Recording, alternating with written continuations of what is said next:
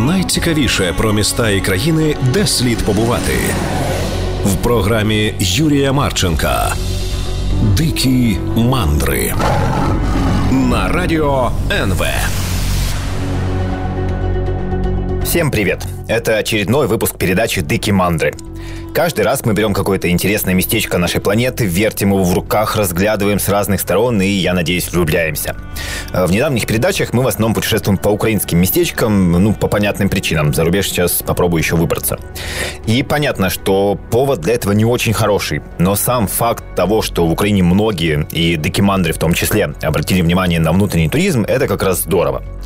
Вот э, я посетил около 50 стран мира, вроде бы довольно много интересных мест видел, и при этом э, лично у меня только за последние несколько месяцев были прям основательные потрясения в Украине. Приятные.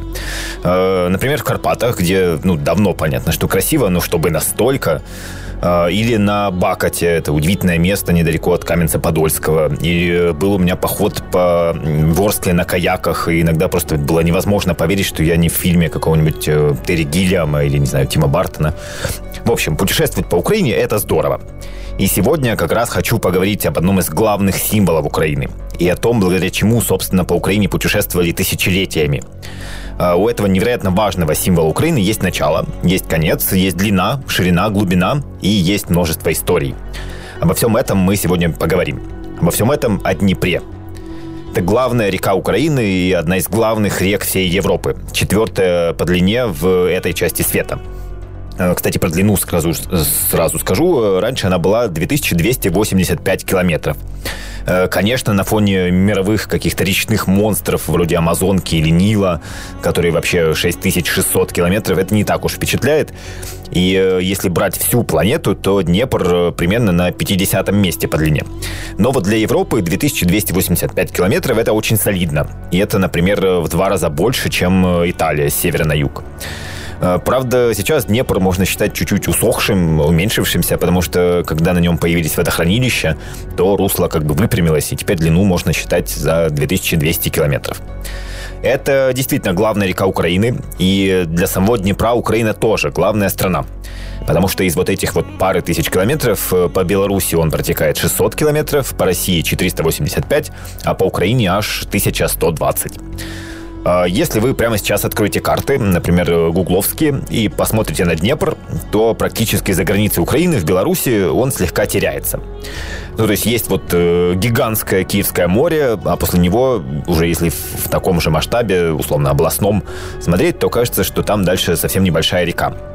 Э, я задался целью, включил спутниковый режим и отправился к истоку Днепра по карте.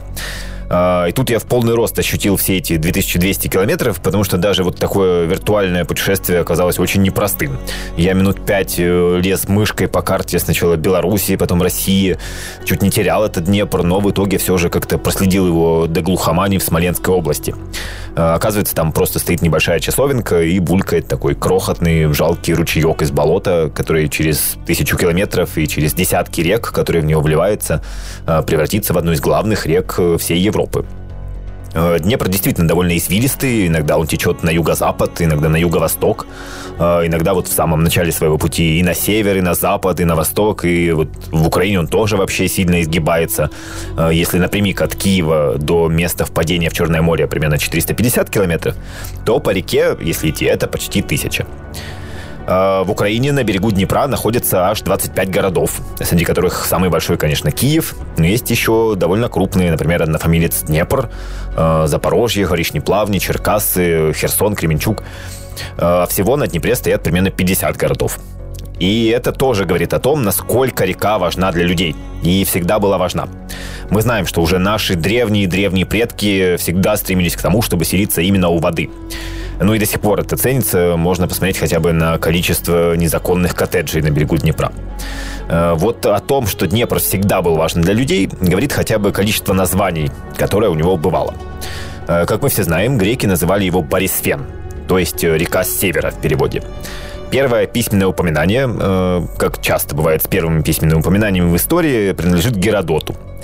Он же тут шатался в наших краях, и вот в пятом веке нашей эры написал, ну, можно сказать, воду дифирамбы Днепру, потому что он прям восхвалял и говорил, что для всей Скифии это чуть ли не самое главное, что есть на свете. Да и не только для Скифии, вот по Геродоту Борисфен – это третья река в мире после Нила и Дуная. Причем по полезности, как он считал, даже вторая. Вот цитирую Геродота. Из прочих рек Борисфен наиболее прибылен. Он доставляет прекраснейшие и роскошнейшие пастбища для скота, превосходнейшую рыбу в большом изобилии. Вода его на вкус очень приятная и чиста, тогда как рядом с ним текущие реки имеют мутную воду. Вдоль него тянутся превосходные пахотные поля или растет очень высокая трава в тех местах, где не засевается хлеб. У устья реки э, сама собой собирается соль в огромном количестве. В Борисфене водятся огромные рыбы без позвоночного столба, называемые антакаями, и идущие на соление и многое другое, достойное внимания. Э, во-первых, спасибо, Геродот, приятно за Днепр. А вот во-вторых, не совсем понятно, почему без позвоночного столба эти рыбы. Но все же многие считают, что антакай – это, скорее всего, белуга. Это такая огромная рыбина, некоторые до полутора тонн. А, и вообще среди всех-всех костных рыб больше только рыба луна. Ну а среди всех-всех-всех рыб на свете она в десятки по размеру. То есть действительно крупная такая штука. А, они до сих пор, возможно, водятся в Черном море, хоть их осталось очень мало. Но вот раньше эти монстры заходили в Днепр, что и зафиксировал Геродот. А, да и не только он. Был еще, был еще такой поэт э, Антифан, к примеру. Он тоже страшно хвалил маринованного Антакая из Днепра. Вот, в общем, у греков э, Борисфен, э, древние римляне называли эту реку Донаприсом, и, может быть, кстати, современное слово Днепр как раз оттуда и растет, Донаприс, Днепр. Э, гунны называли Вар, печенеги Варух, а еще есть всем известное название Славутич. Тут, кстати, разные гипотезы, например, от того, что от слова славяне, а может быть от слова славный, а про современное Днепр несколько гипотез. Во-первых, Донаприс, возможно, возможно, что оно иранского происхождения означает что-то вроде глубокая река. Ну, действительно глубокая. А, или что кельтского и означает верхняя река. Или, возможно, от тюркского тихий и извилистый. Ну, в общем-то, все правда. И славный, и глубокий, и тихий, и извилистый, и много чего еще. И обо всем этом еще мы поговорим после небольшого перерыва. Дикие мандры на радио НВ. И мы возвращаемся в Днепр, в главную нашу реку, по которой можно ходить на больших судах, можно ловить в ней рыбу, можно купаться и вообще много чего еще. Мы уже выяснили, что о Днепре люди знали давно, и селились вокруг него тоже еще с каменного века и очень так упорно. А, самой реке, кстати, по данным геолога Максима Веклича, примерно 5-6 миллионов лет. Уже такой вроде бы не молодой джентльмен этот наш Днепр. А, с другой стороны, есть и постарше. А, например, про Амазонку лет 15 назад сделали довольно странное открытие, что аж 100 миллионов лет назад она, возможно, текла не с запада на восток, как сейчас, чтобы впадать в Атлантический океан, а наоборот. Там были какие-то тектонические изменения, из-за которых э, земная кора с краешку континента как бы приподнялась и ну, отправила Амазонку назад. А потом вообще вроде как странно все сложилось, потому что по одному руслу Амазонка текла с запада на восток, а по другому с востока на запад. Но потом все же отдумалась. К счастью, у нас с Днепром все попроще. Всегда уверенно сверху вниз, с севера на юг. Э, хотя, конечно, у нас только грандиозной реки случались самые разные изменения русла. Например, повесть временных лет утверждает, что в те времена Днепр впадал в Черное море аж тремя устьями. Э, ну, это вполне возможно. Действительно, с реками происходят разные изменения. Не такие, конечно, богомерзкие, как с Амазонкой, но все же. И, собственно, с Днепром э, самое важное, наверное, за всю его историю изменения случилось вот по геологическим меркам вообще только что. Э, вот все наверняка слышали выражение «днепровские пороги». Э, пороги – это такая неглубокая часть реки, обычно довольно быстрая, и всюду торчат очень неприятные камни, об которые можно довольно больно удариться. И неважно, вы на байдарке, вплавь или на большом судне. Вот, Днепровские пороги – знаменитое словосочетание – но сейчас я сделаю, конечно, жуткую вещь для радио. Я на несколько секунд замолчу, а вы попробуйте сами себе ответить, где они находятся. Э, я уверен, что большинство, безусловно, знают ответ, но, может быть, кто-то не в курсе, для них я все сейчас и расскажу. Находятся эти знаменитые пороги на дне. Когда-то они тысячелетиями пугали людей, а теперь могут испугать э, разве что карасей каких-нибудь. Значит, впервые о порогах Днепра упомянул еще наша родная кровиночка Геродот. Две с половиной тысячи лет назад он писал о скифах и о том, что похороны их царей происходят в местности под названием Геррос. А местность это примечательна тем, что до нее Борисфен, то есть Днепр, еще судоходный, а вот после уже не очень. Почти наверняка он имел в виду именно эти пороги. А в середине X века уже нашей эры о порогах писал еще один заметный человек, византийский император Константин Багрянародный. Причем вот э, оцените название порогов, которые он приводит. «Не спи», «Сверкающий», «Бушующий», «Ненасытный», ну и прочее. Довольно красноречиво показывает, что там было что-то действительно впечатляющее. Столетиями между современным Запорожьем и городом Днепр по реке Днепр было почти невозможно проплыть из-за этих порогов. Просто на огромном расстоянии река превращалась в сплошное месиво из камней, э, водоворотов, очень быстрых потоков и всего такого неприятного. Людям это, конечно, не особенно нравилось, потому что плывешь себе, плывешь, э, не знаю, там, из варяг в реки, а тут вдруг э, порог бушующий, порог ненасытный, порог не спи, так что действительно не особенно выспишься. В разные времена по-разному подсчитывали число этих порогов. Например, в некоторых казацких документах их было 12-13. Но в итоге каноническими, так сказать, стали 9 порогов Днепра. Самый гнусный из них назывался «ненасытец», то есть ненасытный. Э, хотя казаки, например, называли его Дед Порог, а еще Ревущий, потому что он грохотал так, что в хорошую погоду его якобы было слышно аж за 15-20 километров. Э, длиной ненасытец был почти 2,5 километра, и все эти километры были просто адом для любого, кто пытался пройти там на лодке, на корабле или вообще как угодно. Э, более того, там даже водопад свой был около правого берега высотой аж 7 метров – Ненасытец был настолько мощным, что он единственный из всех порогов никогда не замерзал даже самой лютой зимой. Настолько там все неслось. Э, вот этот самый Константин Багрянародный, император, э, писал, что обычно этот порог даже не пытались пройти по воде. Э, то есть идут купцы или, не знаю, какая-нибудь делегация, кто угодно идет, и приходилось высаживаться, перетаскивать товары или перегонять рабов, или еще что-то такое малоприятное и трудоемкое, потом еще и лодки перетаскивать, э, потом все грузить обратно, усаживаться самим, и только после этого идти уже спокойно дальше. Причем, пока ты перетаскиваешь э, товары или корабли, на тебя еще и печенеги из-за угла выскакивают, и явно не для того, чтобы помочь эти вещи таскать. В общем, такие себе пешие прогулки были возле этого порога ненасытный. Был, правда, через этот порог один проход. Позже его называли казацким или старым. Он был все еще очень опасным, но, тем не менее, многие ходили именно через него. Была даже специальная такая, ну, не профессия, а чуть ли не сословие лоцманов днепровских. Это люди, которые селились около порогов и жили там столетиями, и из поколения в поколение передавали знания о том, где лучше грести, где, наоборот, пусть течение несет, а где, ну, его к черту, все-таки давайте пойдем пешком. Ну и брали за это плату. Э, в разные времена их было разное количество, когда-то совсем мало, а вот уже в 18 веке насчитывалось 673 днепровских лоцмана. Это довольно много, учитывая, что их услуги э, нужны были буквально там километрах на 50-60 течения, когда шли эти пороги, а дальше уже можно было и самим плыть. Э, след лоцманов, э, кстати, до сих пор можно проследить в названиях. Например, в Днепре, в городе Днепр, э, на юго-востоке есть район Каменка или Лоцкаменка, или полностью Лоцманская Каменка. Это, собственно, казацкое поселение тех самых ребят, которые несколько сотен лет помогали людям проходить эти мерзкие пороги. Э, ну и то, сплавляться удавалось только весной и на сравнительно небольших лодках, а летом и осенью было совсем тяжко. Поэтому обычно, как и за тысячу лет до этого, разгружали все у порогов и перетаскивали по земле ниже по течению. Э, мы сейчас сделаем небольшую паузу, а потом снова окунемся в Днепр и в его удивительную историю. Дикие мандры на радио НВ. Мы возвращаемся в Днепр. Не тот, который город, а тот, который главная река страны. А, я уже вот заканчиваю рассказывать о том, что такое Днепровские пороги и почему про них давненько не слышно. Уже в древние времена люди размышляли, как бы продырявить эти пороги, чтобы можно было нормально всюду плавать. Уже в 18 веке там пытались устроить искусственные фарватеры. Вот, например, при графе Потемкине Таврическом несколько сотен человек довольно долго пытались пробить проходы через пороги, но ничего не вышло.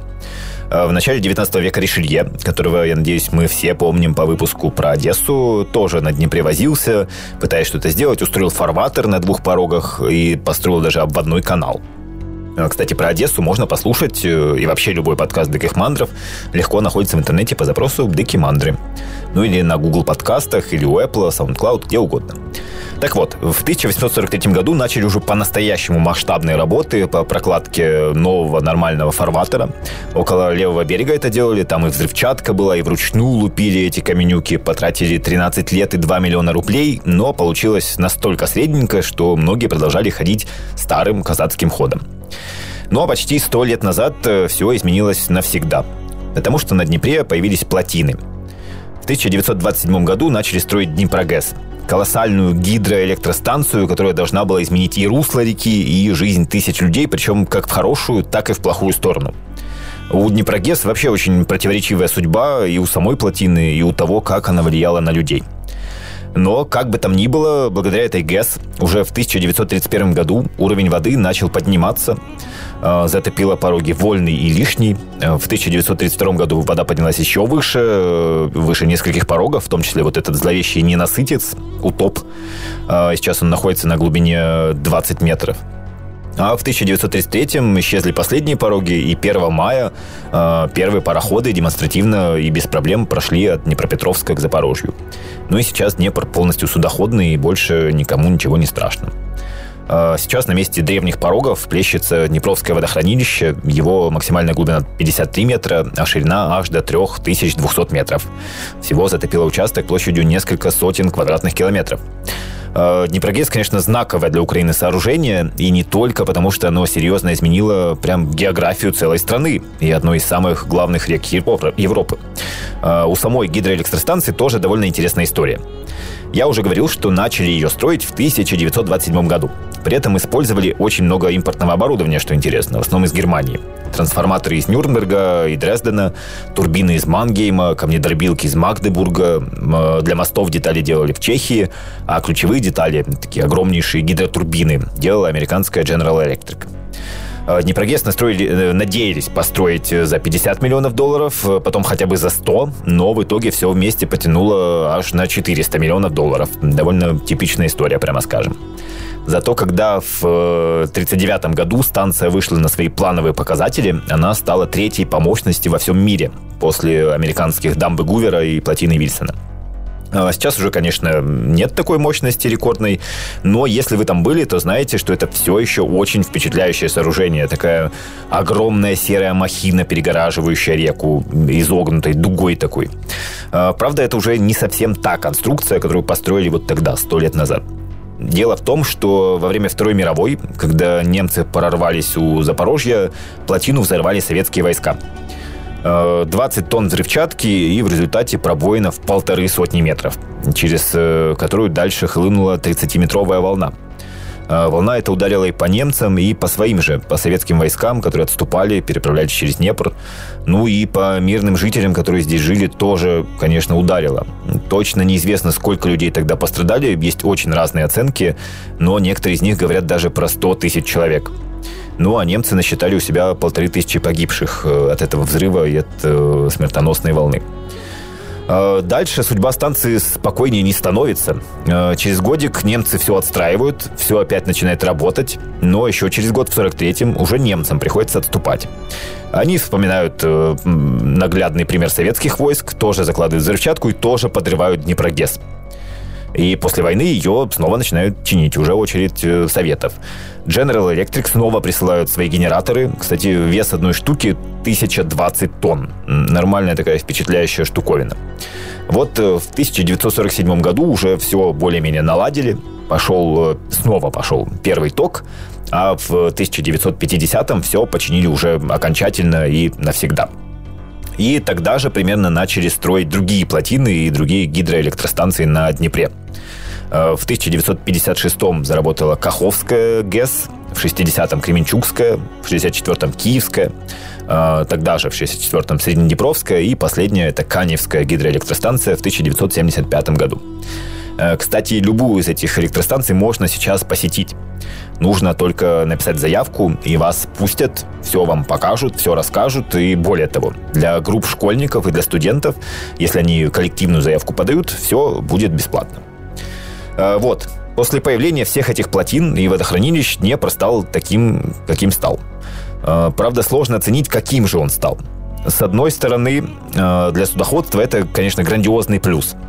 Можно больше не биться днищем о камни, не тонуть со всеми товарами, сокровищами, людьми и все такое. Это, безусловно, довольно приятно. И то, что благодаря всем этим электростанциям у нас теперь есть э, немножечко тока в розетках, это тоже, безусловно, здорово. Но вот э, только при строительстве Днепрогэс затопило около полусотни разных поселков.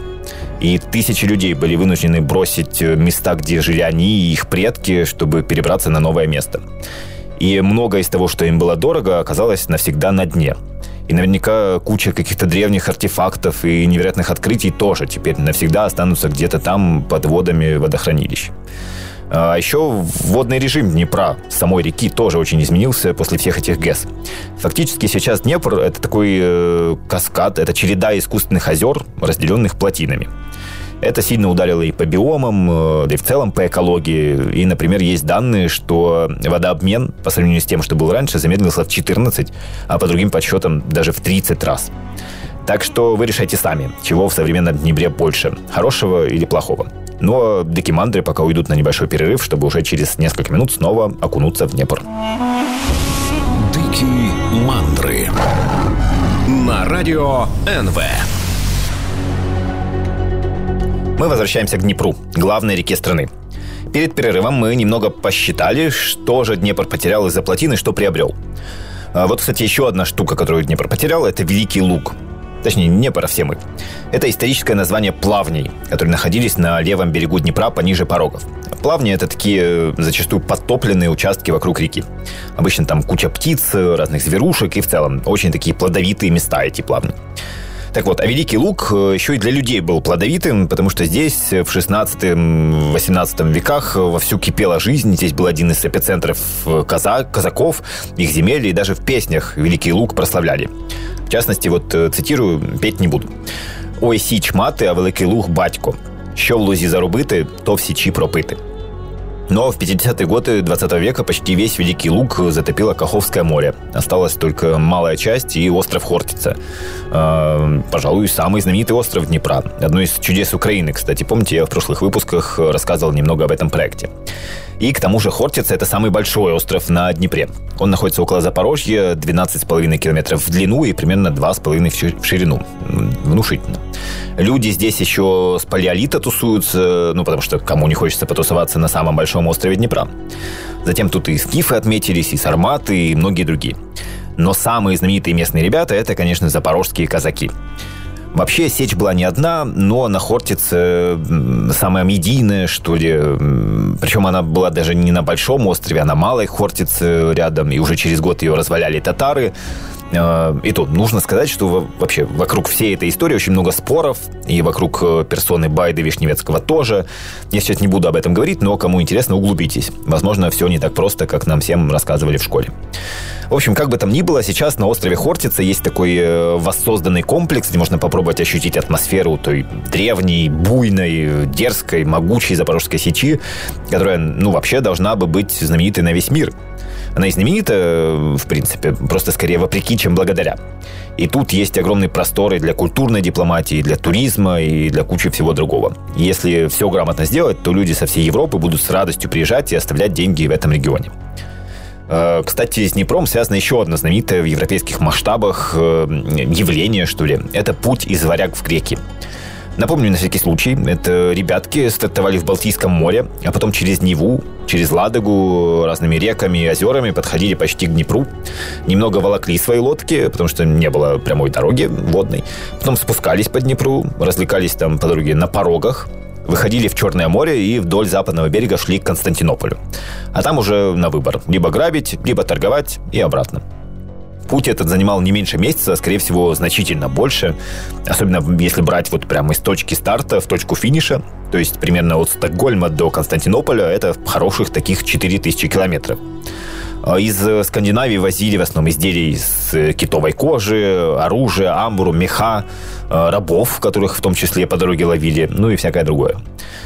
Плюс в Константинополе с радостью покупали то, что викинги, то есть варяги, награбили в Западной Европе, например, во Франции. А из Византии везли назад вина, пряности, ювелирку, стекло, ткани, иконы даже. Один караван – это несколько судов и суммарно примерно человек 150, чтобы и торговать, и защищать, и грабить, если повезет, если есть настроение. И вот так продолжалось несколько столетий, то мутируя больше в сторону торговли, то в сторону грабежей. Но со временем э, значение пути из варяг в реки э, совсем упало. Одна из главных причин случилась в 1204 году, когда четвертый крестовый поход захватил Константинополь и основательно его поломал. После этого центр и торговли, и культуры стал смещаться больше на запад, а через полвека вообще появились монголо-татары, захватили все на свете и окончательно все поломали.